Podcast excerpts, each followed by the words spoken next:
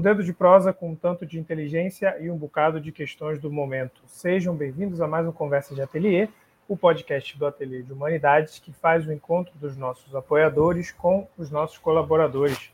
É, hoje a gente tem aqui na mesa é, algum um convidado especial e os nossos membros regulares. Começando pelos regulares, estamos aqui acompanhados de André Magnelli. Boa noite, André. Olá, boa noite. Boa noite, pessoal. Bia Martins. Boa noite, Bia. Olá, boa noite, gente. E o nosso convidado, Tiago Pacheco, no colaborador lá da Ateliê de Humanidades, tutor e é, professor também, ministrador de cursos no Ateliê de Humanidades, que a gente já vai falar mais um pouquinho. Fala aí, Tiago. Boa noite, Lucas. Boa noite, André. Boa noite, Bia. Boa noite, pessoal que está assistindo. O Tiago é, é, atualmente está. Tá, atualmente não, né? Já deu o curso que está ali é, é, disponível no site do Ateliê de Humanidades. Espionagem, operações e cobertas e segurança interna, dentre outros, né? É, você pode encontrar outros cursos do Tiago também lá. É, e nós o convidamos hoje aqui para falar do que será o nosso tema do primeiro bloco, sobre o caso de Julian Assange, liberdade de imprensa e democracia no mundo contemporâneo. É, para quem não sabe quem é Julian Assange, vou dar um, um, breve contexto aqui e ao longo do tempo a gente pode aprofundar um pouco mais. É, Julian Assange é um jornalista que é, ficou muito conhecido como fundador do, do WikiLeaks, um site é, onde encontram-se, né, é, onde é, de certa forma são vazados documentos sigilosos e uma série de é, é, é, notícias e, e, e, informações tidas como sigilosas. É, o Assange é fundador desse site é, é, em 2006. e em 2010, o, alguns documentos foram vazados nesse site por uma pessoa chamada Chelsea Manning, soldado e analista de inteligência do serviço a serviço do Exército dos Estados Unidos, é, esses documentos diziam respeito a, a, algumas atitudes, digamos assim, no mínimo condenáveis é, é, do governo dos Estados Unidos e dos seus aliados durante a chamada guerra ao terror. Né? É, isso, logicamente, foi um escândalo, né? É, dentre essas, esses documentos, né, é, é, uma, uma peça que ficou muito, que teve muita repercussão é o, é o vídeo é, que mostra tripulantes do helicóptero do exército estadunidense atirando contra não combatentes em Bagdá durante 2007, é, durante a invasão ilegal do Iraque, é, dentre outras coisas. Né? É, enfim, a princípio, o que aconteceu é que é, é, o governo dos Estados Unidos, o Departamento de Justiça, começou aos poucos a, a, digamos assim, judicialmente minar e atacar a reputação do Assange. É, isso foi acontecendo assim depois de é, mais ou menos 10 anos depois do, da, do vazamento. É, e muita história rolou nisso aí, mas de maneira é, é, resumida, o que a gente pode dizer é o seguinte: o Assange eventualmente procurou abrigo numa embaixada é, equatoriana na Inglaterra para tentar evitar ser preso pelo governo dos Estados Unidos, o que certamente não seria bom para ele. É, e é, depois de ficar sete anos nessa embaixada, por algumas manobras legais, é, ele foi é, retirado da embaixada, preso na Inglaterra e está prestes a ser extraditado para os Estados Unidos. Diante disso, diante da ameaça que isso poderia representar à vida dele, é, ao bem-estar e à vida dele, o pai de Assange, a família de Assange, começou uma campanha é, é, ao redor do mundo pela liberdade né, desse jornalista, é, e lançou também um documentário é, é intitulado Ítaca, é, que já estreou, e, e, enfim, acredito que esteja circulando, não sei é, onde, onde podem assistir, mas é um documentário que, que, recentemente, um filme que recentemente foi lançado, falando sobre a, a, a situação do Assange. Né? A gente está trazendo esse caso porque é, é, o, o, pai do Assange, o, o, Shipton, John Shipton esteve no Brasil, né, fazendo essa campanha, passeando pelo Brasil e, e é, promovendo é, a campanha é, a favor da liberdade do filho. E isso traz, enfim, à tona, de muita, à tona algumas questões que a gente já discutiu aqui no Conversas, mas que a gente discute também no Ateliê de Humanidade de maneira geral. a respeito de liberdade de imprensa, a respeito da natureza da democracia e dos meios de mídia social na contemporaneidade. Bom, é, o caso é esse, tem alguns detalhes que eu deixei aí de lado, porque realmente é um caso muito longo. Depois, na descrição do episódio, eu vou colocar uma matéria é, que resume esse caso, para quem quiser acompanhar. E é isso. A mesa está aberta, vamos conversar sobre esse caso e o que, que ele significa é, é, para a gente, em termos de liberdade de imprensa, em termos de democracia e tudo mais. Pois é, é eu queria começar né, a, a falar sobre a questão sendo o que, que significa isso, né? Que aí falar, ah, o Julian Assange é uma injustiça, mas assim, o problema é que esse caso ele se torna emblemático porque ele é muito maior do que o Julian Assange, né? Assim, o que, que a organização WikiLeaks fazia? Agora está meio parada, até dei uma olhadinha recentemente, não está muito atuante. Mas o que, que ela fazia? Ela recebia é, vazamentos né, de pessoas é, funcionários do governo ou de empresas com algumas denúncias sobre é, informações de interesse público. Aí pegava todas essas informações, primeiro dava umas checadas naquilo, conferia se aquilo realmente é, tinha veracidade, se estava certo. Aquele material, depois de conferido, era repassado para grandes redações de jornal, como o Guardian e outros jornais internacionais, e então seriam publicadas e viriam a público, né? Então, qual, isso aí é o que, que é? O que, que é isso? O que, que a gente pode resumir? Isso é um trabalho jornalístico, né? De pegar, conseguir informações é, de interesse público e sempre assim também preservando né, a identidade da, de quem vazou, né, a segurança de quem vazou. E isso tudo é o jornalismo sendo praticado para é, contemplar né, a liberdade de imprensa, o direito à informação, né?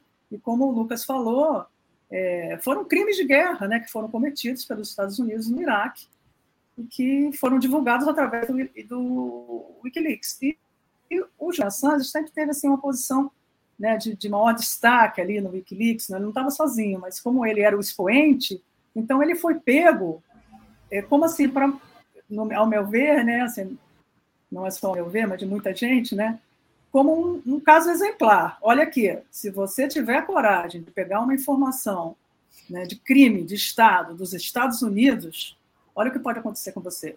Ele já está preso há 12 anos, né? ele está assim, bastante debilitado fisicamente, né, bastante doente, e se ele for extraditado, a, a, a perspectiva é que ele morra talvez em pouco tempo, né? E também que ele iria para uma prisão de segurança máxima nos Estados Unidos, onde realmente é, existem maus tratos mesmo, né? Aos, aos prisioneiros, né? E o que me chama muita atenção nesse caso, assim, é, é como que se fala, né? É o silêncio ensurdecedor da imprensa, né? Porque se trata do jornalismo, né? E que, que ele que ele pratica, que está sendo combatido, que está sendo criminalizado, né? E sem falar assim que os Estados Unidos, então, como assim? Ele está condenando uma, um ato que foi feito fora do território dele por um cidadão não americano, né? Assim, é um, é um escândalo. E a imprensa mundial, a não ser realmente o The Guardian, que sempre traz matérias sobre Assange, a imprensa internacional é, se silencia, né? Isso é muito escandaloso. Eu, eu tive vendo esse filme, o Ítaca. Ele está passando aqui nos cinemas do Rio de Janeiro, não sei como que está no Brasil todo. E talvez, provavelmente, em algum tempo ele entre no streaming também. E traz um bom retrato aí desse caso. E uma das falas, que eu acho que é bem assim, é, forte, né? É, uma pessoa fala assim: o Julian Assange ele pode ser o primeiro preso, né, condenado né, extraditado por causa dessa, desse, dessa, desse ofício jornalístico dele. Mas certamente ele não será o último. Então é essa força que tem esse caso e a importância assim de se, de se ter essa campanha que ele né, veio o pai dele aqui no Brasil, foi criado um comitê é, de apoio e tá, isso está sendo também organizado no mundo todo para que esse caso possa ganhar a dimensão é, que ele de fato tem, né? Esse que é um escândalo desse que não pode ficar assim em silêncio, né? Obscuro. Isso para dar uma de advogado diabo para jogar a bola para o Pacheco. É, o que me faz pensar é, sobre esse caso é, não é só a questão da liberdade de imprensa, mas as tensões entre liberdade de imprensa e o interesse de Estado. Né? A questão da segurança interna de um Estado né? e como que o Estado ele tem que lidar com os, a espionagem, que é jogo sujo, né? e conflito entre nações. Né? Então, eu fico só tentando levar a bola assim, levantar a bola nesse sentido, assim, o que que um Estado, diante de um WikiLeaks, diante de uma ação dessa, seja os Estados Unidos, seja outro, deveria, faria normalmente, né, como também medidas de precaução em relação a um processo de espionagem, envolve espionagem, né, é, esse, esse, esse, esses vazamentos, que às vezes estão vinculados a interesses de Estados-nações é, que são rivais ou concorrentes, ou que também teriam interesse, né? É, porque tem a dimensão de direitos humanos na história, mas também tem a dimensão do realista, digamos, da política. Então eu fico só a perguntar a respeito disso, sim. Talvez o Pacheco possa até na elaboração dele é, é, me responder melhor, que é mais uma indagação mesmo a respeito disso, né? O que, que o Estado faria? Eu acho é fácil o Putin. O Putin botaria um chazinho é, radioativo para o Assange beber. Né? Os Estados Unidos já tem um pouco mais de, de dificuldade de lidar com isso. E eu quero pegar aqui, uh, antes de cortar, dar a cortada na bola que o André levantou. André joga vôlei, pelo visto, né? Eu quero pegar aqui o comentário. Joguei, joguei vôlei, sim. Eu quero pegar o comentário da Bia. É um escândalo, sim. É um escândalo. O termo. O André me conhece, ele sabe que eu não gosto de eufemismos, nem quando escrevo, quando produzo academicamente, nem quando dou aula. Eu não gosto de eufemismos. É... Eu acho que a nossa posição é jogar mertiolate com vinagre na ferida aberta. É, e é escândalo, é um escândalo, é assustador. Todos os termos que a Bia colocou, eu assino embaixo e cabem outros. E é uma questão, mas aí, pegando o gancho do André, quando teve aquele escândalo, daquela fala absurda do monarca, dele defendendo o partido nazista, ou do Mamãe Falei, querendo comprar é, programa de prostituição com as refugiadas de guerra ucranianas, eu falei várias vezes, tanto em aula quanto até no Facebook, às vezes quando eu falo algumas coisas, não sei se o André lembra, que eu digo, é enojante, é escandaloso, é absurdo, mas não me surpreende. Aí eu chego no Julian Assange. É escandaloso, é preocupante, mas a mim não surpreende. Não é a primeira vez na história dos Estados Unidos que vaza a CIA, vaza a FBI. No governo Ronald Reagan teve o escândalo dos Mujahideen, desculpa se a minha pronúncia errada, que os Estados Unidos finan é, é, é armava, financiava, auxiliava por meio da CIA os guerrilheiros do Afegão, o escândalo dos Contra é, na América Central. Na década de 70 teve o escândalo lá do Watergate. Então, vamos lá, a questão do estádio do segredo. Um livro obrigatório. Se você quer falar sobre assunto, se você por acaso está acompanhando a gente aqui, você quer começar os seus estudos sobre esse assunto, um livro fundamental, e aí é uma felicidade para mim dizer isso. Eu usei o livro dele na, na minha tese de doutorado e hoje ele é diretor da Escola Brasileira de Inteligência. Com justiça, um cargo que ele ocupa com justiça. Professor Marcos Sepic, no livro Espionagem e Democracia. Do vídeo, inclusive tem uma, uma, uma edição lançada recentemente. Acho que esse mês, se eu não me engano. Né? É o livro Espionagem e Democracia do professor Marcos Sepic. Fundamental. Tá? Existem dois tipos de pessoa que falam sobre inteligência. Tá? Quem lê o Marcos Sepic e quem não faz a mínima ideia do que está falando. Tá? Então, é, nesse livro, que se a minha, minha memória não me falha, foi a tese de doutorado dele, ele vai mostrar que inteligência e segredo, no mínimo, são questões tensas, tensas, permanentemente tensas, em atrito com democracia. Não convive. Aí o Marcos Sepic vai enumerar uma série de questões da relação. Aí é o livro que eu hiper recomendo que vocês leiam, que é, que é a atuação do judiciário, que é o judiciário poder exigir contas dos órgãos de inteligência, dos documentos secretos do Estado, o judiciário, o legislativo, o executivo, o papel da imprensa livre. E aí, olha o que a Bia falou: o trabalho, a forma como ele obteve algum desses documentos foi atuando, não todos, tá? Não todos, não, não generalizemos. Mas a forma como ele obteve o documento foi uma forma, foi atuando como hacker, é verdade. Mas boa parte da documentação ele obteve como jornalista e está divulgando como jornalista. Aquilo é um trabalho de jornalista. Né? Então, é o papel do judiciário, do executivo, é, da imprensa, é, é, é, órgãos internos e externos de controle, mitigar, que vão mitigar, que vão tentar adaptar, encaixar a questão do segredo numa democracia. Nunca de forma plena, segundo o CEPIC. E eu concordo plenamente com ele, eu acho difícil é, refutá-lo. É, é, não, nunca de forma plena, nunca de forma confortável. O segredo nunca fica de forma. Se é que fica. Veja bem, o Marcos Cepic ele não encerra o livro dele dizendo que tem fórmula mágica para isso, que está resolvido. Não, muito pelo contrário. Não está resolvido. E aí a gente chega no problema dos Estados Unidos. Não é a primeira e não é a última. E aí? Ah, eu, sou, eu não sou Rússia. Eu não sou Irã. Mas na primeira que um jornalista vaza um helicóptero metralhando civil, aí quer prender, aí quer, quer, quer pegar. Que raio de democracia é essa? Né? Aí a incompatibilidade. O, o, quem está ouvindo, quem está vendo, desculpa, mas eu, eu, eu, não gosto de eufemismos. Eu, o André me conhece, André, eu não gosto de eufemismos. Né? É, é que raio de democracia, é escândalo, é, é, é, é, eu, gosto, eu gosto de colocar os termos os pingos nos is. É, principalmente, justamente por eu trabalhar com inteligência. Já vai fazer 20 anos que eu trabalho com história da espionagem, história da inteligência.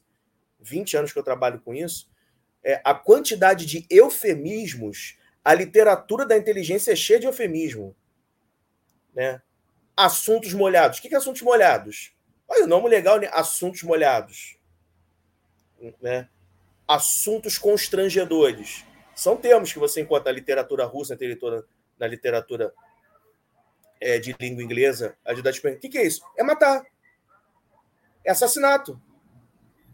Só que eu não gosto de usar o, te, o termo bonitinho. É assassinato. O que a gente vê com Julian Assange é um, um, um, aí saindo um pouquinho da literatura de inteligência e indo para a questão, para a criminologia, é o que o Alessandro Barato, na criminologia crítica, né, vai chamar de procede criminalização. O Estado coloca a pecha, criminaliza e condena quem ele quiser, quer você tenha causado dano ou não. Né? Então você tem uma campanha de. A, a Bia falou, foi muito interessante que a Bia falou.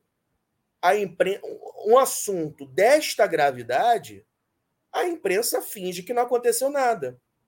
E quando sai alguma coisa na imprensa, sai coisas como o hacker Julian Assange, é, é, o, o, o, o, suposto colaborador do governo russo, Assange. Olha como é que sai.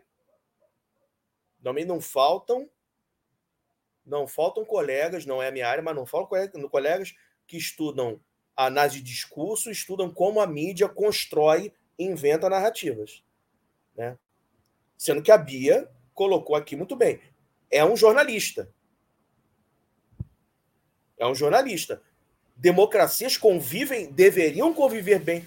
Democracias não convivem muito bem com segredo, mas deveriam conviver bem com jornalismo, com a imprensa livre.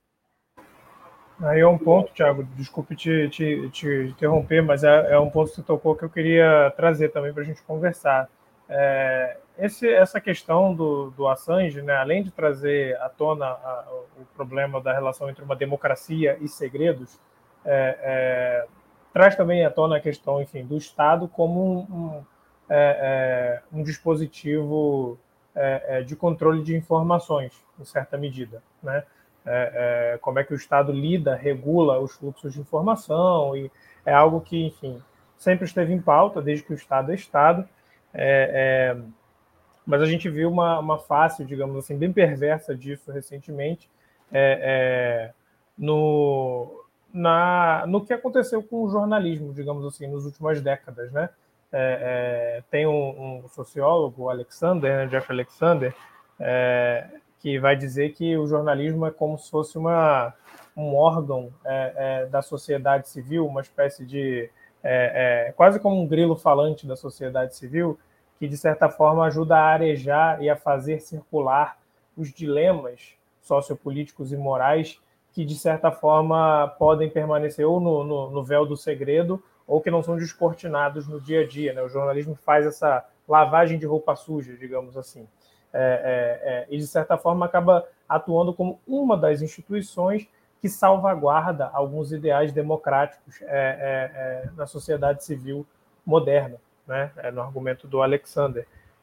e aí, se você pensar o que tem acontecido com o jornalismo nos últimos tempos, tanto do ponto de vista da, da acusações de governos de extrema direita ou governos de viés conservador em relação ao jornalismo, tanto quanto a atitude mesmo né, de certos setores do, do da, da, imprensa.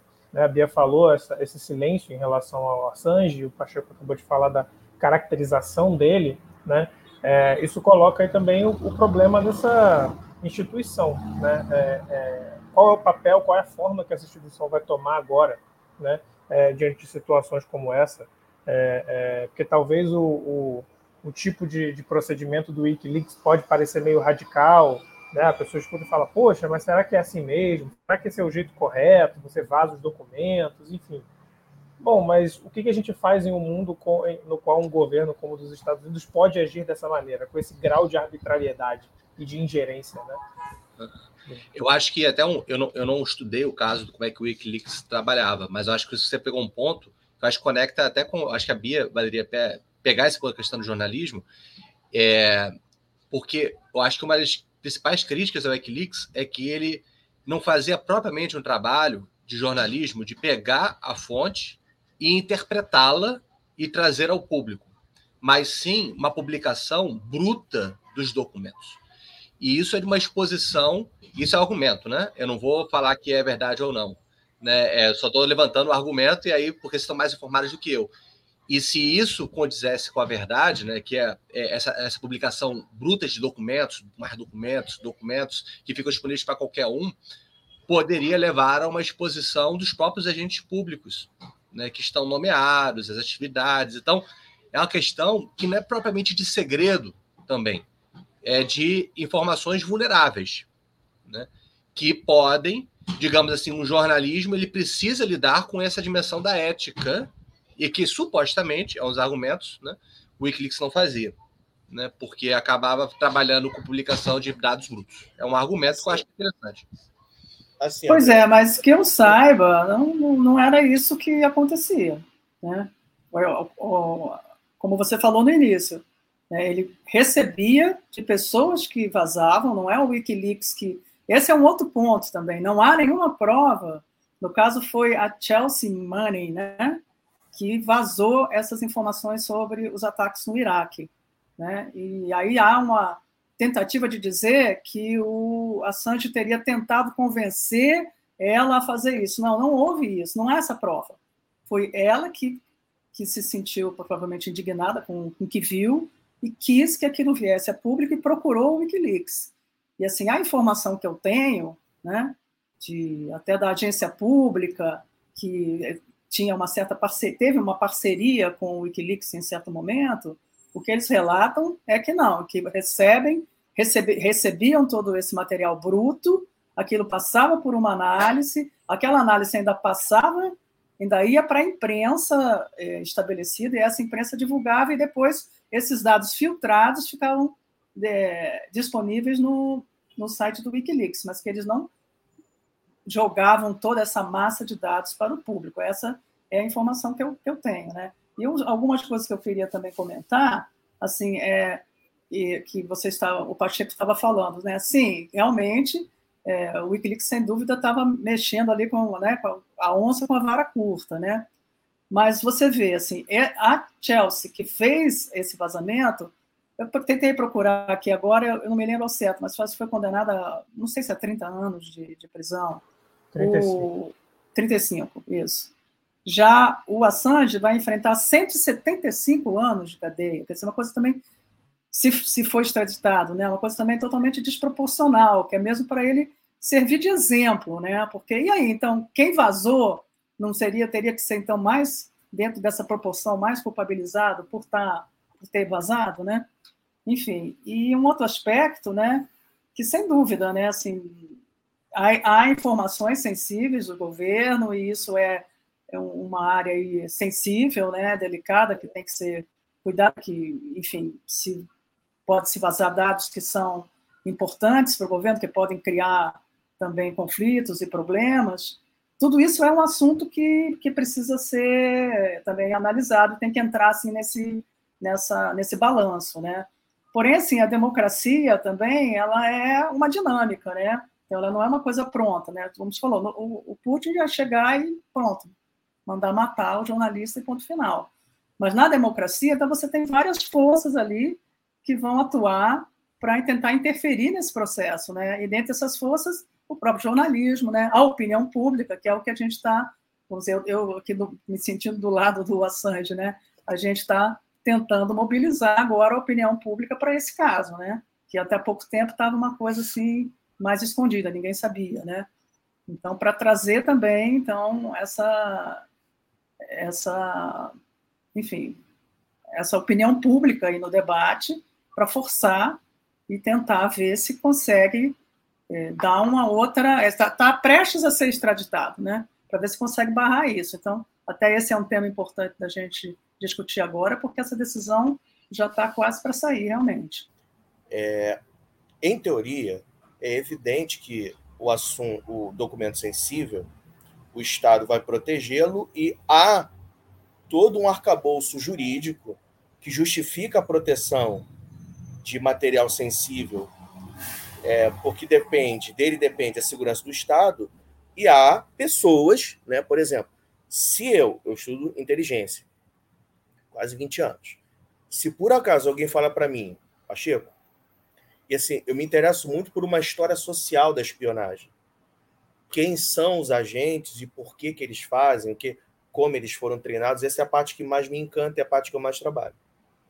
Mas, se alguém chega para mim agora, a, acabou esse nosso bate-papo aqui, e alguém chega para mim e fala: Pacheco, eu consegui vazar o nome, profissão, a biografia de vários agentes da ABIN que estão atuando em vários contextos sensíveis de tráfico de drogas, terrorismo, nas fronteiras aqui na América do Sul. Vamos publicar um artigo? Eu ligo na hora para a Polícia Federal para denunciar essa pessoa. Por quê? É documento sensível. A vida desses servidores públicos vai estar sendo colocada em risco. Então, nesse ponto eu entendo, e eu acho que a maioria das pessoas compreenderiam. A maioria dos cidadãos compreenderiam. E há todo um arcabouço jurídico que justifica a proteção durante um tempo, né? É, se não me engano, nos Estados Unidos é 20 anos, na Inglaterra é 25, enfim. Aqui no Brasil acho que é 30, eu não lembro. Também não fica para sempre classificado, não. 20 anos é o suficiente, tá? Para você, mesmo o documento mais sigiloso, você já liberar para o público. Tá? Também não é para ficar a vida toda protegido, não. Só que é o seguinte, por que, que respeitosamente estou discordando do André e da Bia? Um helicóptero do Exército metralhar civil não é. Não, não, isso não é uma informação sensível. Isso é crime. Isso é uma chacina. Um manual para torturar pessoas em Guantánamo, isso não é documento sensível. Documento sensível é quem são os agentes da CIA e onde eles estão, quais são os planos em relação ao Estado Islâmico, quais são os avanços, quem é que eles estão monitorando, quem são os agentes. Isso é documento sensível. É, vazar coisas que são provas de crimes de Estado, não é nem, isso não é informação vulnerável para ser guardada. Isso deve ser feita. O que eu acho, para pensar contrafactualmente, né, é, sem querer, é, trabalhando no nível hipotético, porque eu não estudei suficientemente a Assange, que eu estava fazendo outra coisa, e vou lembrar de análises que eu li há quatro, cinco anos, seis anos sobre como esses documentos eram vazados ou até mais. Né? É, se você, vou falar que foi o Wikileaks, se você é, vaza uma quantidade bruta de documentos, nesse universo de quantidades, você tem esses fatos que são provas de crime, só que você também vazou uma massa bruta de documentos que são informações sensíveis sobre agentes, operações de Estado, diversas coisas que não tem nada a ver com um crime, você está cometendo um crime. Né? Porque você está. É, você está tornando. Então, pelo que eu sei, eu não eu vou falar. Eu não, eu não estudei suficientemente com o Bia Pacheco, mas pelo que eu sei das análises, quando eu acompanhei isso lá 5, 6, 7 anos atrás, é, existia este problema de botar com acesso público milhares e milhares e milhares e milhares de documentos dos Estados Unidos, do, do, que são documentos sensíveis, alguns sigilosos, outros não, e tal, mas documentos sensíveis, para qualquer um no mundo ver. E isso é, gera exatamente o problema que é você estar tá expondo cidadãos americanos, agentes de Estado e tudo mais. Né? Pensando de forma contrafactual. Né? Por que, que o Assange é tão odiado assim? Talvez tenha sido pelo modus operandi. E aí também não se sabe qual é a relação dele realmente com estados inimigos ou estados adversários. Né? É, por quê?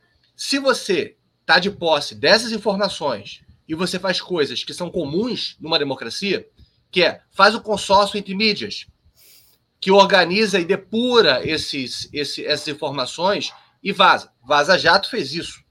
Né? Não pegou todas os, o Zap, o banco de Zap dos agentes públicos e jogou na internet. Né? Você faz um pool de mídias que vão fazer um trabalho coletivo que é, vai supostamente, não sei se a Vaza Jato teve primeiro aquele, né, aquela, aquele mídia, mas outras participaram do processo, né, foram convidadas a participar, né. É, você tem o próprio. Casos nos próprios Estados Unidos e outros lugares, você às vezes faz esse trabalho de você trazer, então, jornalistas que são de confiança e credibilidade para analisar o material e fazer matérias em torno do caso. O próprio cara, que também é envolvido com diversas formas de peitar os Estados Unidos, que é o jornalista inglês que está no Brasil, né? Que até perdeu recentemente o marido dele, esqueci o nome dele. É...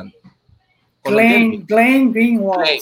Glenn, é, o Glenn também é atrito diretamente com as coisas, mas ele trabalha de uma forma que ele recebe as informações sigilosas e publica matérias. Ele não está publicando as informações sigilosas no site público, dizendo vão lá e catam vocês. Né? É, então, acho que talvez o modo operante do Assange, por mais que, beleza, você pegou milhares de informações, algumas foram, ó, isso aqui foi muito importante é, revelar, mas e a quantidade de coisas que não era necessária que, que, que foi posta publicamente. Isso vulnerabilizou ele. É, a informação que é de interesse público, essa informação deve ser publicada, né, que é o caso do crime de guerra dos Estados Unidos. Agora, a informação que diz respeito lá aos agentes da Bing que estão é, investigando tráfico, absolutamente não. Isso não é de interesse público, muito pelo contrário, né, vai vulnerabilizar essas pessoas, essas famílias, etc. Então, acho que essa é a linha divisória aí, né, do que, Estado, que deve né? ser publicado. Também não é. Tá? Países democráticos têm. Inclusive a própria CIA. No site da CIA tem documento. Você pode, por exemplo, acompanhar o que a CIA observou na guerra do Yom Kippur, por exemplo. A CIA disponibilizou.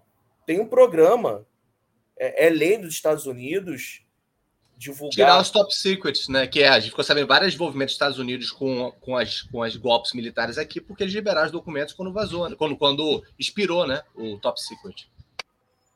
Exatamente. Mas vemos, vemos e convenhamos. Vemos e convenhamos. É, eu não sei.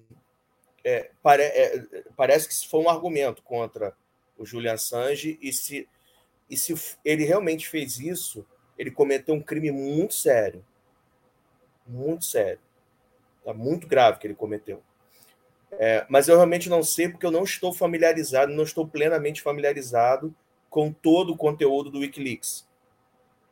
Né? Eu não estou familiarizado com todo esse conteúdo, então não vou dizer nem que sim, nem que não, não sei. Agora, convenhamos, vamos, vamos, né, vamos, vamos botar a carta toda na mesa. Se ele não colocasse, partindo do princípio que ele colocou documento sensível, né? Se ele não colocasse, convenhamos, ele ia estar sendo perseguido do mesmo jeito a desculpa seria outra. Vamos, vamos botar todas as cartas na mesa. A desculpa seria outra. A que, a, acho que o ponto central para a gente que está preocupado com democracia, com cidadania, é: eu já cansei de avisar isso várias vezes, dando ordem sobre inteligência, falando sobre inteligência, eu já, eu já avisei várias vezes isso. As pessoas às vezes pensam, poxa, tecnologia, celular, drone, satélite, câmera. O Estado pode saber o que nós estamos vivendo numa era perigosa, porque o Estado pode saber tudo sobre nós e usar essas coisas contra nós. Aí eu reitero a importância da democracia, da democracia, de direitos humanos fortes, democracia e liberdade de expressão e por isso uma certa inclinação favorável ao Assange aqui. É, gente, o documento mais antigo de um assassinato político, de uma polícia política amando de um soberano, de um governante matando um opositor, século VII a.C., numa taverna, um dos olhos do rei, os olhos do rei era o seguinte, na Síria e na Pérsia, haviam diplomatas, nobres ou soldados que eles vagavam pelos reinos disfarçados de comerciantes. Então eles conversavam, batiam papo, faziam amizade e começavam a falar mal do rei. Então eu sento numa taverna, né, em algum lugar da Síria, no século VII, na Era do Bronze, e falo, Lucas, pô, o rei Assubanipo é um canalha, um safado, né? oh, tá roubando joia lá, viu lá? Mandou o general dele roubar uma joia lá de Damasco. É lá. muito difícil tirar alguma coisa do Lucas. É muito difícil. Ele é bem discreto. Aí, aí, aí Lucas, aí, Lucas é um excelente. Já foi recrutado pelo André, o André já. Aí, né? Se o, o Lucas pode falar, e não, vou falar aqui como quem não quer nada, o documento mais antigo, no século VII, na Síria, em Damasco, um olho do rei recebeu a ordem diretamente do próprio imperador para matar, esfaquear um cara numa, numa esquina de Damasco. No século VII, descobriu da vida do opositor político dele. Século VII a.C. Era do bronze. Na época do Napoleão tinha o, o gabinete noir, gabinete negro, que o pessoal fazia. Já viu aquele macete de você abrir a carta? Parece que, se eu não me engano, é usando. Você esquenta a água, né? aí tira, aí você lê a carta. O Napoleão sabia. Sabia que o José das Couve traía a Maria das Farinhas com a Joana da esquina. Sabia. O Napoleão sabia, porque ele tinha o gabinete negro. As pessoas estavam vulneráveis não é por ter tecnologia ou por não ter tecnologia. É por ter o direito, é por uma. É, é essa coisinha fora de moda, chamado direitos humanos, transparência, é é, é, é, livre defesa, liberdade de expressão. Essas coisas aí tá fora de moda, sabe? Essas coisinhas meio fora, que virou cor de comunista, sabe? É. Gente, o DOPS, o SNI na ditadura sabia da vida de todo mundo e não tinha celular. Se o DOPS quisesse te prender, ele ia te prender. Ele ia te prender. O DOPS acabou com a guerrilha. O DOPS pegou Marighella dentro do carro, numa esquina em São Paulo. Então não é tecnologia. Porque o motorista era espião. Não é te o, o pipoqueiro. Tá? Mas veja, não tinha celular. O celular do Marighella não foi grampeado. Não tinha celular. Não tinha câmera na rua. E o governo sabia. É claro que a CIO M6 pode grampear o meu celular o que eu quiser. Eu não tenho proteção nenhuma para isso. Mas não é a tecnologia que nos faz estar. Nós não estamos vulneráveis por causa da, por causa da tecnologia. Então, é só para lembrar aí que tem um curso espionagem é, Operações Cobertas Segurança Interna do Pacheco, que ele já deu uma vez o curso, há uns dois anos atrás, e está a turma aberta novamente, né, que inicia agora no final de setembro e passa por outubro. Inscrições abertas. Curiosamente, há muito interesse no curso no Brasil né, é, e também em Angola, entre os colegas africanos. Eu não consigo ainda descobrir por que, que os africanos têm tanto interesse. Pelo menos alguns países africanos, algumas nacionalidades africanas têm interesse no curso. Pode me ter contato. Então, oportunidade também para os colegas, os irmãos, é, finalmente ter, poderem fazer o curso. É isso. Se, você, se vocês quiserem saber como é que o rei Assurbanipal II da Síria no século VII sabe onde é que está o traidor dele numa taverna em Damasco, como é que ele faz para descobrir, né? A gente discute, no, a gente explica direitinho no curso. E você vai começar a ter mais medo do seu vizinho que você conversa no elevador do que do celular, viu? então tá aí, para você aprender é, é, pequenas, algumas táticas de espionagem, além da história social da espionagem, o curso do Pacheco está aí para você. É, Pacheco, agradeço pela tua presença, pelo seu tempo, muito obrigado pela participação.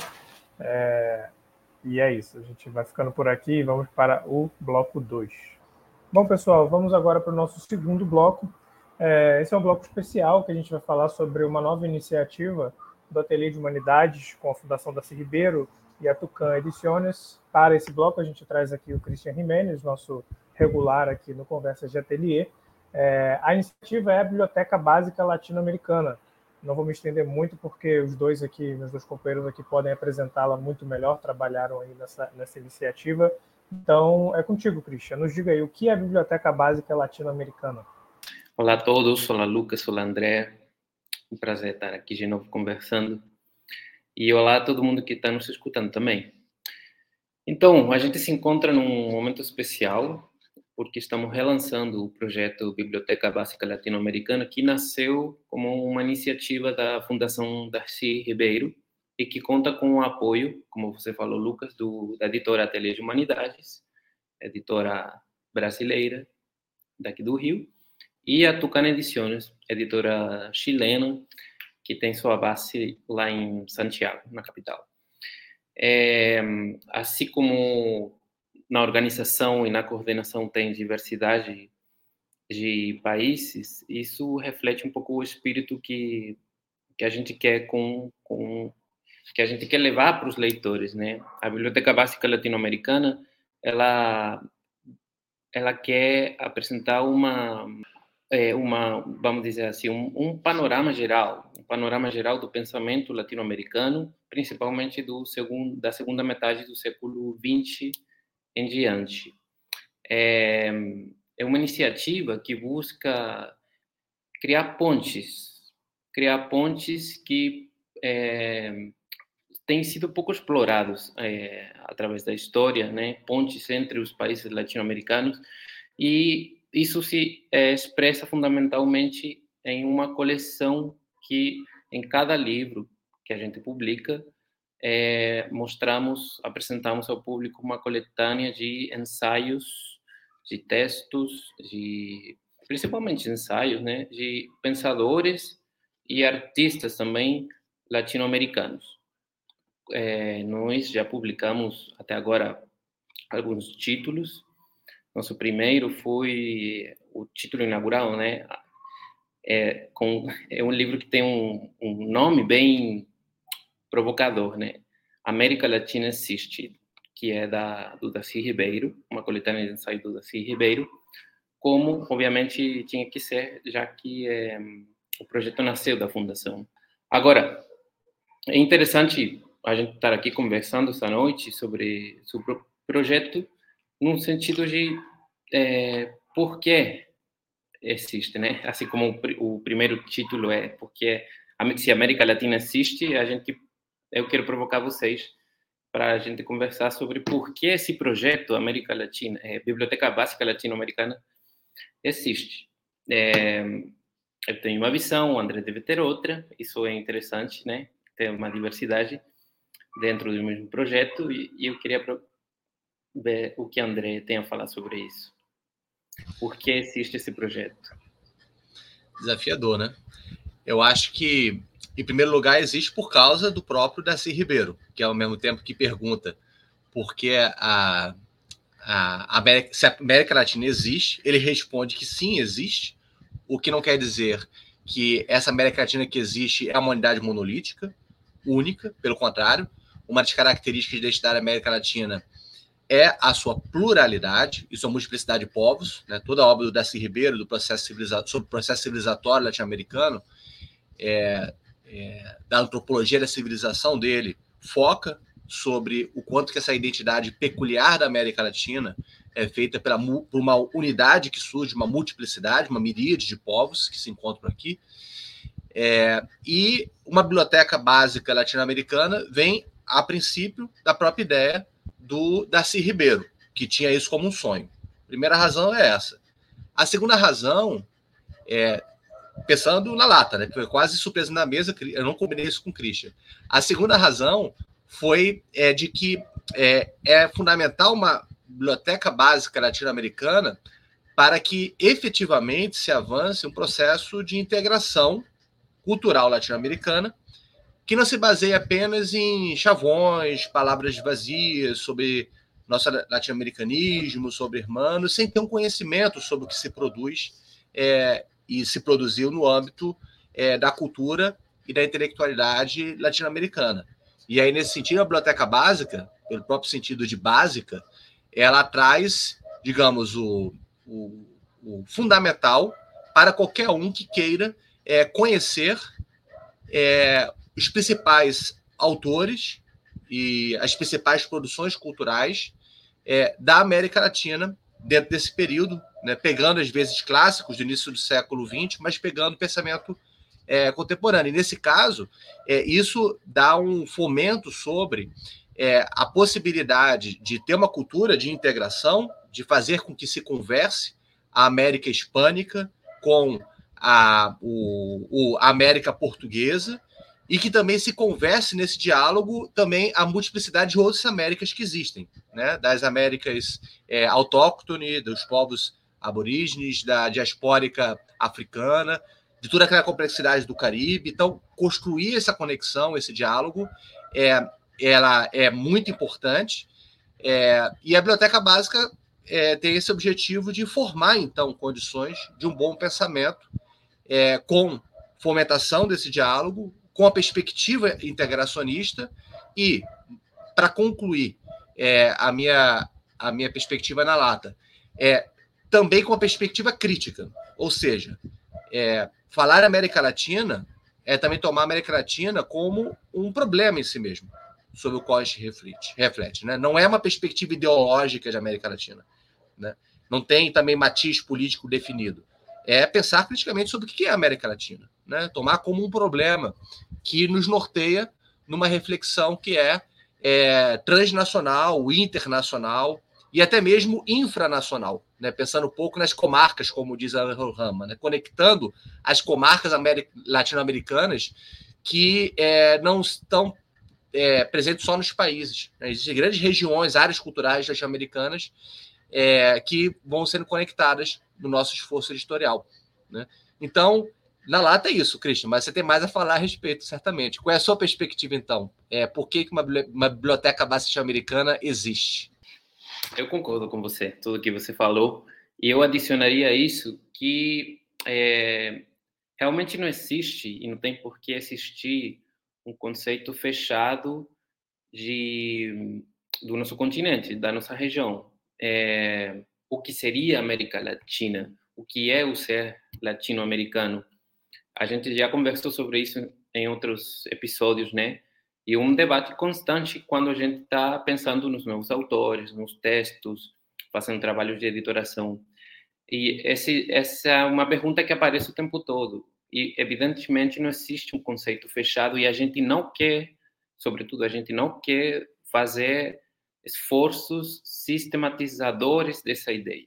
É, isso é importante que, que os leitores saibam, que a, a gente não, como o André falou, é, não está caçado com um, algum conceito especial, alguma teoria sociopolítica ou política netamente. Não, a gente quer mostrar realmente a diversidade do pensamento gerado é, criado nessa região e como, como uma continuidade também de tentar dar respostas sem querer nunca chegar a uma resposta definitiva.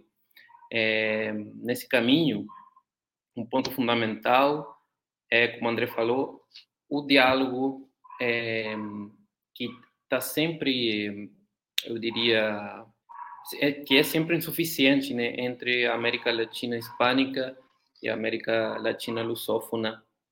Inclusive, poderíamos adicionar ainda mais é, correntes, é, experiências linguísticas, outras nações, se a gente vai pensar no Caribe. É um diálogo que não é que não, não é muito de ida e volta. Sempre tem tem episódios importantes de, de conexões, de proximidades entre autores, mas é, são esforços que poucas vezes o leitor pode, pode achar. É, então a gente quer entregar isso, que é dar continuidade a essas pontes que no passado já existiram, as que existem atualmente, e abrir outras novas pontes também, porque o, o bom do projeto é que, pelo fato de ter também um conselho editorial diverso, com intelectuais e acadêmicos de vários países, a gente vai abrindo novas portas. É, nesse sentido, é, esse ponto que é o mais difícil de, de, de, concretar, né, essa, essa proximidade entre a América Latina hispânica e a, e a lusófona, tem a ver, obviamente, por, tem a ver com razões históricas. É, agora, estamos no mês de setembro, mês que vários países da América Latina estão comemorando sua independência, e nunca devemos esquecer que a independência do Brasil de 1822 foi a única, praticamente a única, muito diferente das outras, porque o Brasil se independizou, mas continuou sendo um império, continuou sendo uma monarquia, diferente do, do resto dos países que, assim como no Chile, na Argentina, no Peru, na Bolívia, todos começaram a virar república, todos se transformaram em república, em estados-nações. Então, quando o Brasil já se transformou em república no final do século XIX, os outros países já tinham bastante adiantado no sentido de pensar o que seria uma, uma nação, é, um Estado-nação. É, isso, obviamente, eu, eu não quero só ficar na questão da língua, né? porque, evidentemente, a língua é muitas vezes um argumento que as pessoas usam para, para explicar essa falta de diálogo. Mas não é só a língua, é, são essas razões históricas que têm a ver com processos muito diferentes, é, processos sociais, processos políticos, até econômicos. Mas as pontes existiram.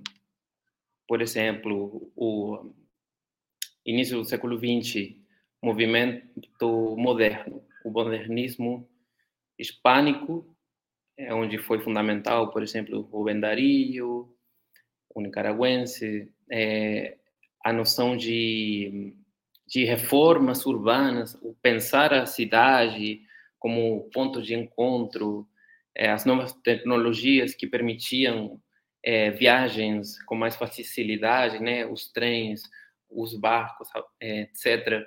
Todo esse movimento modernista aconteceu tanto na América Hispânica quanto no Brasil também foi paralelo. Rubem Dario, contemporâneo de Mário de Andrade. Modernismo poético, né? Que é no caso do Dario e Mário. Uhum, isso. Isso é contemporâneo.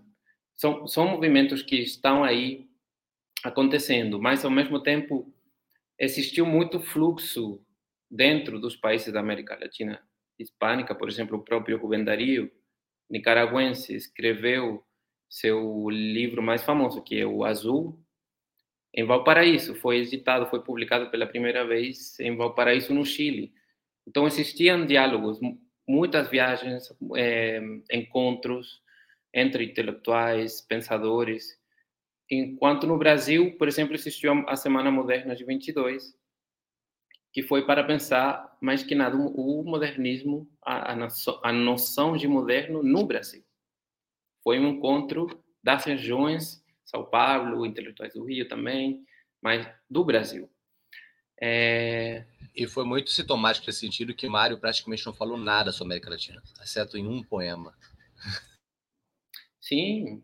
Não, inclusive a figura do Heitor Villa-Lobos, né, como participante da semana, já é meio uma questão que se pensa bastante, né? Porque o carioca, qual foi o papel do carioca nas semanas de 22 em São Paulo? Então já já aí tinha uma uma distância. A distância com a América Latina era ainda ainda maior e praticamente um campo desconhecido nesses nesses eventos. É, mas depois, anos 50, é, obviamente, como eu falei, as tecnologias, o, o fato de aparecer o avião comercial permitiu mais diálogos, mais encontros. É, por exemplo, Paulo Freire. Paulo Freire é, escreveu praticamente toda a pedagogia do oprimido é, no Chile durante o governo da do Allende. Sobre isso, Christian, eu acho Sim. que é aí é, é esse ponto aí que mostra essa conexão foi é, a situação do, do rompante de ditaduras norte-americanas que teve as condições de exilados. Né? Então, uma boa parte da discussão sobre a América Latina, a partir de 60, 70, 80, que surgiu uma, uma espécie de consciência latino-americanista, tinha a ver com esse contexto dos, dos autores no exílio, e aí Chile foi importante, chegou a conversar sobre isso, né? É, eles se encontrarem no Chile, e até mesmo os brasileiros nesse caso. Muitos brasileiros, o próprio Henrique Cardoso, que foi para o Chile também, ele chegou a falar na memórias dele recente, né, é, que está aqui do, do, meu lado, ele chega a falar sobre essa descoberta da América Latina por ele, por vários autores brasileiros, é, que simplesmente não tinham nada mais do que umas abstrações, de eles realmente tiveram experiência desses países. Uhum. O exílio foi importante, ainda mais para os brasileiros, né, para essas conexões. É, inclusive antes da época das ditaduras, por exemplo, a Gabriela Mistral, Prêmio Nobel de Literatura, é, primeira mulher, mulher latino-americana em ganhar, ela, ela recebeu o prêmio, recebeu a notícia do prêmio, né, sendo cônsul aqui no, no Rio, Petrópolis, na verdade. Ela morava aqui, ela fez amizade com Vinícius de Moraes, é, Pablo Neruda era muito amigo também do Vinícius. O Vinícius escreveu o livro para o Neruda, era amigo também do Jorge Amado. Glauber Rocha foi gravar um documentário lá durante a Unidade Popular.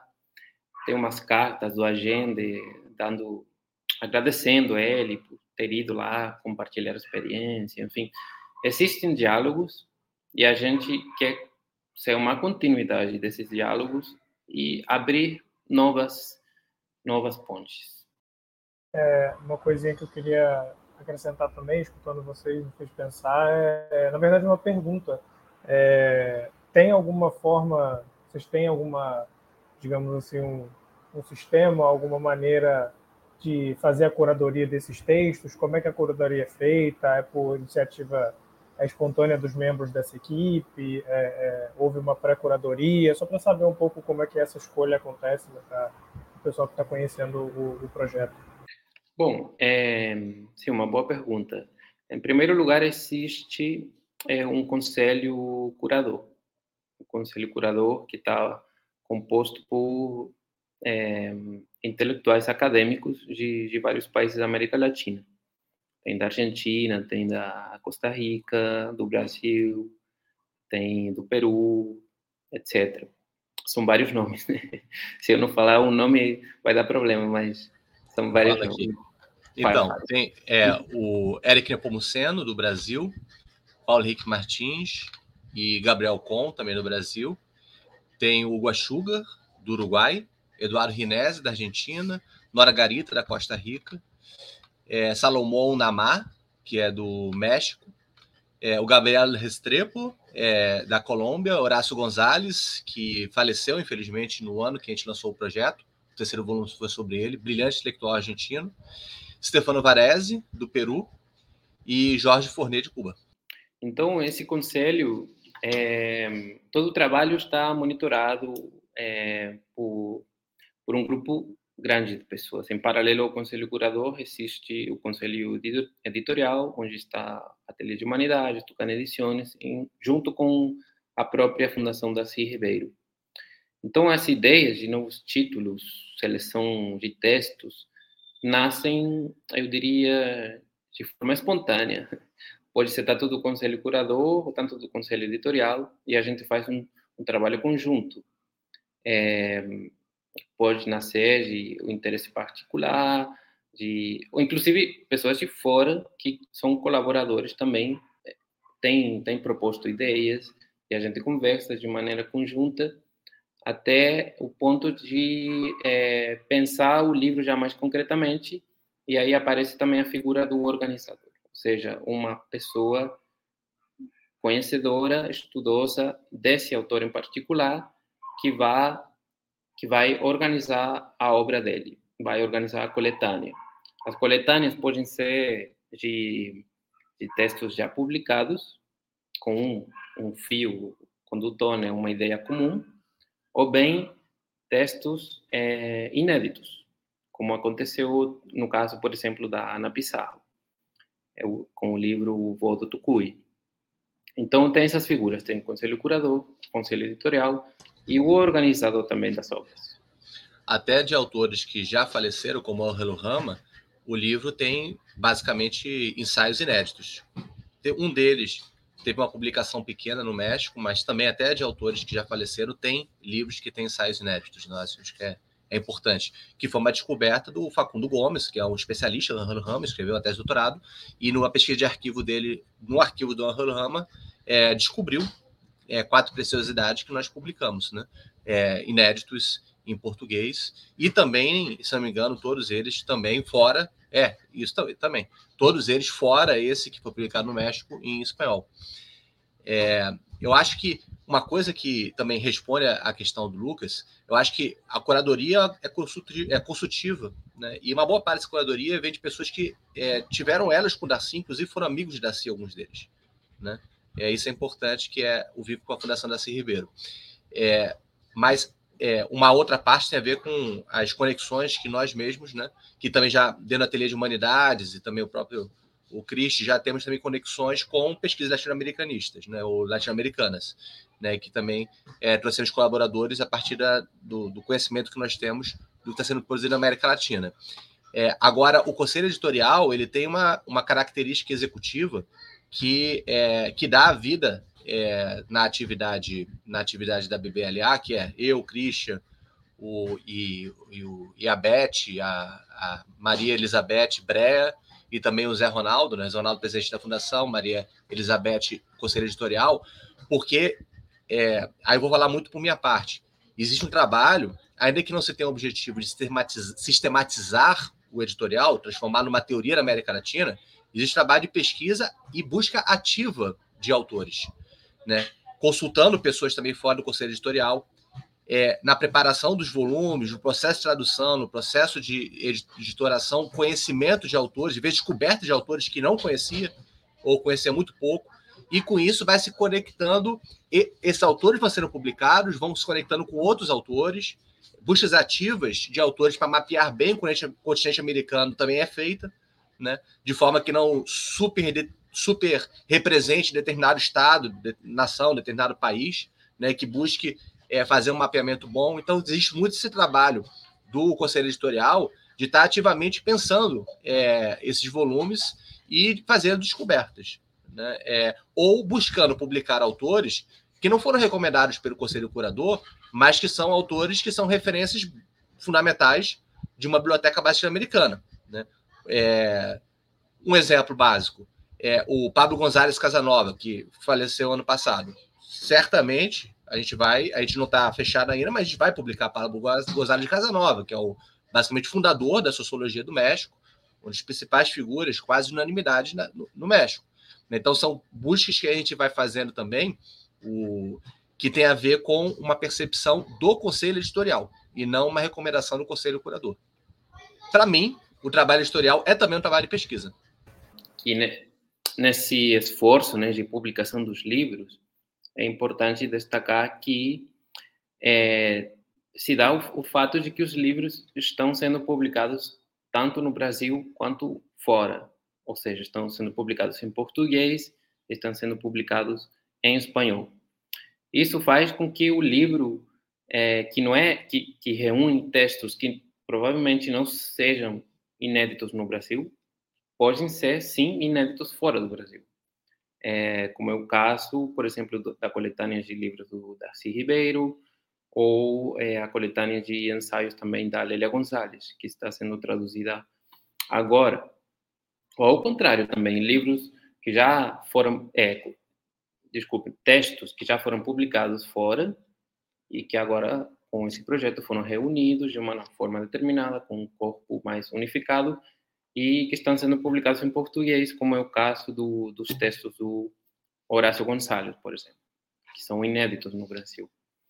É, então, realmente trata-se de um projeto. Horácio Gonzalez foi orientando o Gabriel Conte no Brasil, publicou uhum. muito em português, mas pouquíssimo conhecido no Brasil, né? É um autor estando sendo descoberto no Brasil é, pelo trabalho da gente. Sim, é, e na Argentina é importantíssimo. Foi diretor, um grande, um dos maiores diretores da Biblioteca Nacional da Argentina, fez muitos projetos interessantíssimos.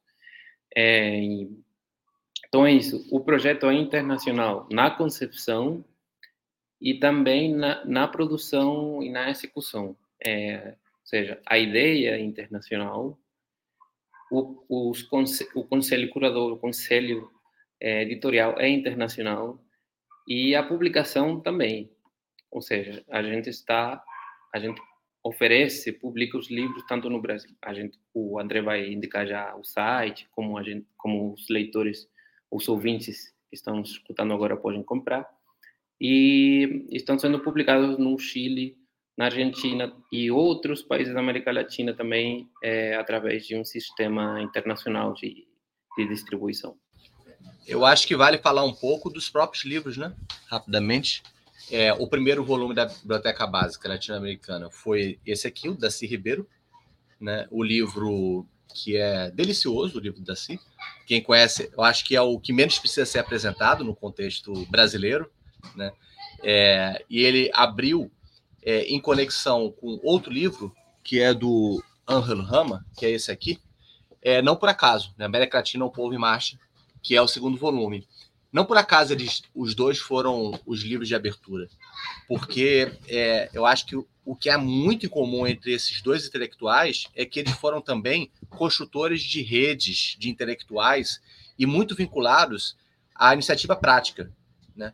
É, no caso, por exemplo, o Rama, ele foi aquele que é, esteve por trás da, da, da formação da principal coleção que fez algo que pode ser dito como parecido com a Biblioteca Básica Americana, que é a Biblioteca Ayacucho, ou Ayacucho. Só que ela tem diferença em relação à BBLA. Né? Ela publicará, publicava mais os clássicos, fazia um mapeamento do que foi produzido na América Latina, mas, sobretudo, publicando os clássicos. É, enquanto que a gente está tratando é, mais do editorial vinculado ao pensamento contemporâneo. Né? É, então, eles tiveram uma partida muito importante, os dois, nessa perspectiva de autores que, para falar como é, foi uma das, das, descrições que teve do Angelo Rama, brilhante, o, o uruguaio Angelo Rama, dos maiores críticos literários, os maiores pensadores do nosso continente, é, é, foi dito dele que ele era o grande tecedor de redes latino-americanas. É, Darcy também, é, de certa forma, fez isso, sobretudo no Brasil.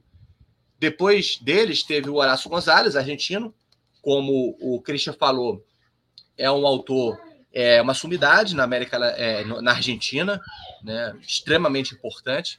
Falece, era do conselho curador, faleceu e é uma descoberta no contexto brasileiro, não tenho dúvidas.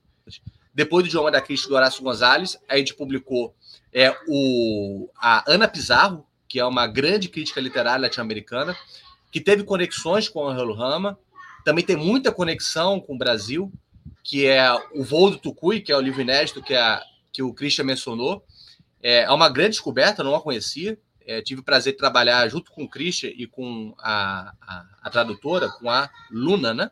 Luna Sartorato. Luna Sartorato. Um, foi um excelente trabalho que a gente fez. É, e foi uma descoberta. É, ela é uma autora que está viva, na casa de seus 80 e poucos anos, é, que vai, a gente vai fazer atividades de lançamento com ela, virtuais, e, e assim esperamos em breve no Brasil físicos. É, depois teve o Eduardo, a Mércia Caladina, é, da Lélia Gonzalez, que ainda que seja uma autora brasileira, eu acho que o próprio conceito da Mércia Caladina é muito pouco conhecido ainda no Brasil. Né? Então, é uma autora que tem uma contribuição original para pensar a América Latina. por exemplo, Gabriel Restrepo, que é do Conselho Curador, e vai e a gente vai publicar no Ateliê de Humanidades um livro dele, que também está aqui. É, eu vou, vou estar na Colômbia para poder é, publicar o livro dele, mas é, a gente vai publicar, e ele também vai ser publicado na Biblioteca Básica Americana. Ele utiliza o conceito da Lélia Gonzalez na América Latina, que foi uma descoberta para ele, para pensar a América Latina. Né? Depois a gente publicou é, o Direito ao Delírio, do, do, do, do Eduardo Galeano, que também é eu acho que é o segundo que dispensa apresentações. Ele chega aqui amanhã de manhã, então não está aqui na minha mão, que é o que a gente está faltando receber, tá, tá, tá no transporte para chegar é, amanhã de manhã, ou seja, no dia 19 de setembro, né? E Eduardo Galeano é, é, foi um trabalho muito bom de organizador, é, é, de organização, com a apresentação do Eric Nepomuceno, que garimpou as intervenções do Eduardo Galeano é, na forma de entrevistas, de crônicas, é, de artigos de jornal. É, e, e, se ele dispensa a apresentação, tem um outro que também é uma descoberta no Brasil, pelo menos foi descoberta para mim, que é o Saul Sosnowski, que é crítico argentino. Né? Se é, é, Ana Pizarro foi uma descoberta é, de uma crítica literária chilena, que é mais próxima do Brasil, das redes é, brasileiras, o Saul Sosnowski, ele é um grande crítico literário que trabalhou é, uma história da literatura latino-americana, né? Os dois grandes projetos de história da literatura latino-americana, da, crítica, da crítica literária latino-americana, são da Ana Pizarro e do Saul Sosnovski. São os dois grandes organizadores das principais histórias da, da, da crítica literária da literatura latino-americana. O Saul Sosnovski, é, que além de ser um brilhante intelectual, com conexões com o Brasil, é, eu acho que ainda falta muito recebê-lo. E o desenho das leis latino-americanas foi traduzido por mim, tá? assim como o Angelo Rama, também na segunda edição. É, foi muito aprendizado que tive. E é, tivemos o Arte Interessado, Mário de Andrade, no centenário da, da é, do, do movimento modernista, da Semana de Arte Moderna, melhor dizendo. E ainda que não sejam ensaios, ensaios inéditos, é pegando uma faceta do Mário menos conhecida, que é o Mário, digamos, não podemos falar o velho Mário, que o Mário morreu cedo, né, mas é o, é o Mário Maduro, é o Mário que está refletindo criticamente sobre é, sua trajetória. Inclusive, a gente achou, teve achado de uma entrevista que ele, que ele deu, é, que entrevista, uma carta que ele escreveu para a Oneida. A descoberta foi graças ao Lucas, que está aqui. ele que é, recomendou o. Porque é especialista em Mário também, o Lucas, né? Escreveu a citação em Mário. Foi ele que recomendou e foi, e foi integrado na, no Arte Interessada. É, fiz a apresentação, que eu gosto bastante, do, do Mário, e é, temos o Florestan Fernandes, que é o nono, é, que é Padrões e Dilemas, que é um belo, uma bela compilação do Florestan, porque ainda que Florestan seja muito reconhecido, é reconhecido por poucos textos. Ainda que a, obra dele é das maiores obras sociológicas do Brasil, ainda que se tenha diferenças, como eu tenho diferenças com relação à fase é, do Florestan a partir é, da terceira parte lá do, do Revolução Burguesa, das posições dele e tal, é, não tem como não deixar de reconhecer que é um dos maiores intelectuais que o Brasil já teve, sobretudo um dos maiores sociólogos que o Brasil já teve. É, e a gente tem aí é, uma compilação representativa de toda a obra dele, feita por Gabriel Com, e eu fiz um ensaio sobre a obra do, do Florestão, um ensaio, digamos, denso, um ensaio robusto, que também permite que a gente tenha aí uma conexão com a obra dele, vendo como um todo. Não somente fragmentos, como é comum hoje em dia no Brasil, né? Só pega fragmentos de obras, mas tendo uma visão de conjunta do Florestan, que é o Padrões de Dilemas. E vem muita coisa por aí, né, Christian? É que já está já para sair, já está aqui na, na, na, prateleira. Sim, e também interessante, é, porque está se dando de uma forma bem orgânica, eu diria, é, que na mesma dentro da mesma coleção aparecem aparecem pontes, aparecem conexões. Por exemplo, o, no, na coletânea de livros do Horácio Gonçalves, ele tem um, um ensaio dedicado ao Florestan Fernandes. Um, e também tem um yeah. ensaio relacionado ao modernismo. Quando ele é museu da, da língua portuguesa, ele não fala do, do Mário, mas ele menciona o Oswald, tem conexões com o modernismo. Uhum. É, efetivamente. Então, é, para quem está nos escutando, está nos vendo no YouTube também, é importante dizer que a coleção vai apresentar coletâneas de ensaios e textos, alguns que pensam diretamente, assim, explicitamente América Latina, ou seja, que o, o autor se propõe realmente refletir em torno do conceito é, da América Latina, o que, o que é ser latino-americano desde diferentes per perspectivas, por exemplo, a perspectiva do Darcy, que é mais antropológica, sociológica, a do Rama, que é mais literária, a da Ana Pizarro, que também é mais literária. É, e também cultura e... popular, Ana Pizarro, né? Conecta cultura popular com, com... Cultura oral, sobretudo. Cultura oral, né? Sim.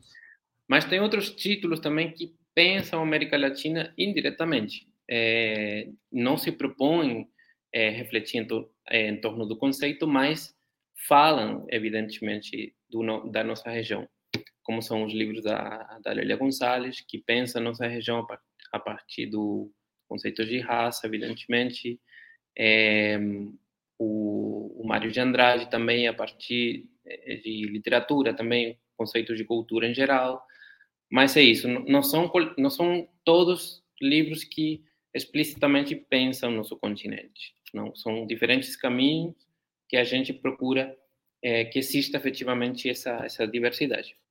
Só para sinalizar, a gente já tem aí o Guachugar para sair, né?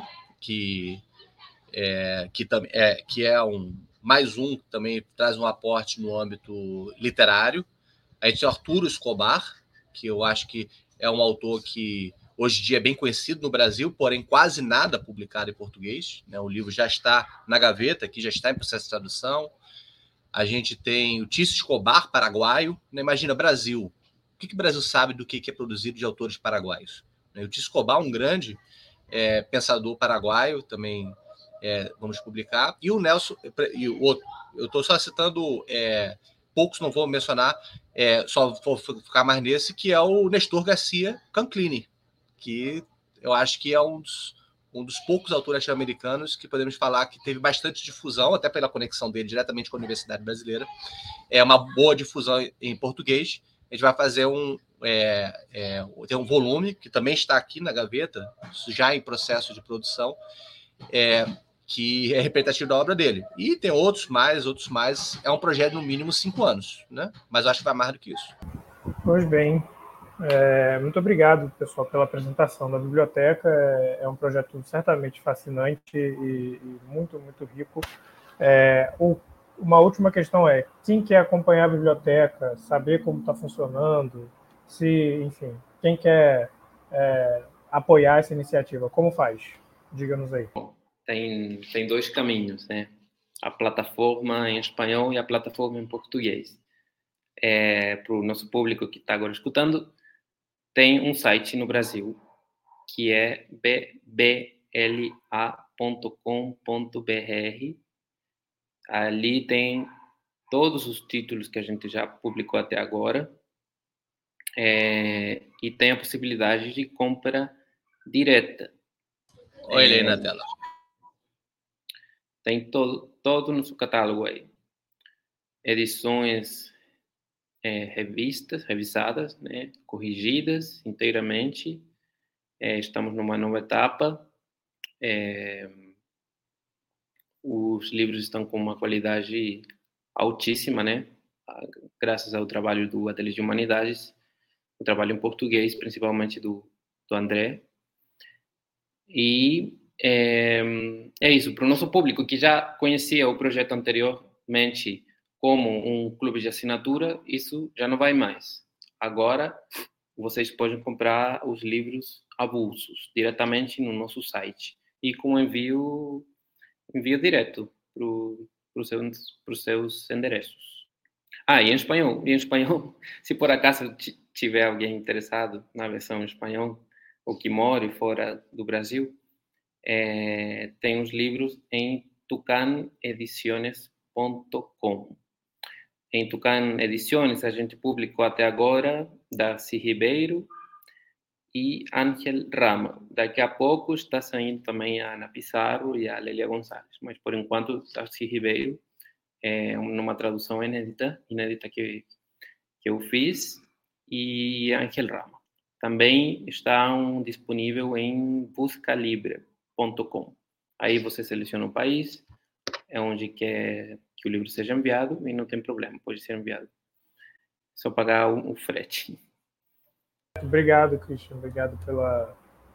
Obrigado, André, também, é, pela apresentação. É, a gente vai encerrando o nosso segundo bloco por aqui, então. Muito bem, pessoal. Vamos agora para o nosso terceiro e último bloco, a surpresa na mesa. Agora estamos aqui com Bia é, e André, claro. É, para surpresa na mesa hoje, seguindo aí no, no, na temática da Biblioteca Básica Latino-Americana, é, eu vou pegar aqui um trecho de um poema que está na introdução do livro Arte Interessada, é, introdução escrita por André Magnelli, é, em que ele faz uma bela apresentação da obra do Mário, especialmente focada nesse tema da arte interessada, é, e cita aqui um, um, um poema é, de Mário, é, do qual eu vou ler um trechinho. É, Seringueiro brasileiro, na escureza da floresta, seringueiro dorme. Ponteando o amor eu forcejo para cantar uma cantiga que faça você dormir. Que dificuldade enorme. Quero cansar e não posso, quero sentir e não sinto, a palavra brasileira que faça você dormir. Nem você pode pensar que algum outro brasileiro que seja poeta no sul ande se preocupando com o seringueiro dormindo, desejando para o que dorme o bem da felicidade. Essas coisas para você devem ser indiferentes, de uma indiferença enorme. Porém, eu sou seu amigo. Eu quero ver se consigo não passar na sua vida numa indiferença enorme. É, esse, esse, poema do Mário né, é um dentre os vários que a gente pode dizer que articula essa ideia de um desejo por uma integração, ou pelo menos por uma formação de alguma solidariedade de partes extremamente díspares, díspares do nosso país, digamos assim. É, o velho tema da identidade ou da unidade nacional.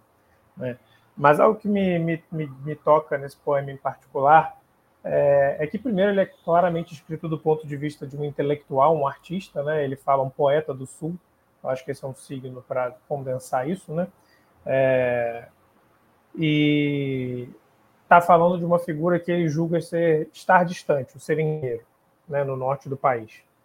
É, e falando de um desejo de, de alguma forma, falar a língua desse seringueiro, não só falar a língua, mas falar algo é, que possa trazer algum tipo de consolo, de bem-estar, de felicidade a essa pessoa que ele não conhece, essa pessoa imaginada, né? É, e esse é um sentimento que eu, pelo menos, acho um sentimento muito belo, mas é um sentimento que talvez, não sei se tenha envelhecido muito bem. É, porque eu vejo esse poema do Mário e eu penso assim, como, como hoje em dia isso seria lido. Né? Essa, esse cara do Sul, é, na verdade São Paulo, do Sudeste, um intelectual, falando sobre o desejo dele de se aproximar do seringueiro, de ser amigo do seringueiro, enfim.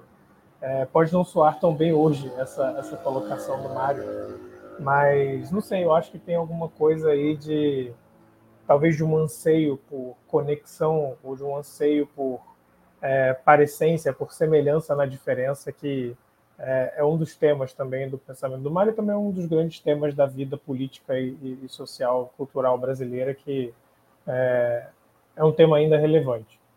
Né? Mas não sei, eu trago isso aí, a gente pode falar sobre esse, sobre esse poema, sobre esse trechinho.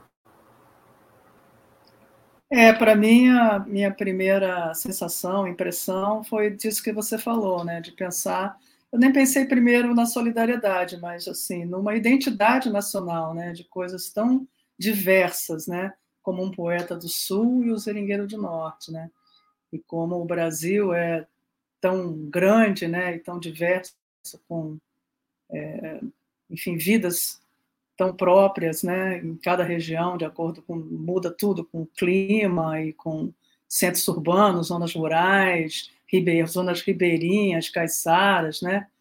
E só me pensei assim, assim, realmente como você falou, né? Como como tudo mudou, né? De, de lá para cá, desde que ele escreveu esse poema, né? Primeiro, acho que com a televisão, né? Que, que também pôde criar essa dimensão nacional, né?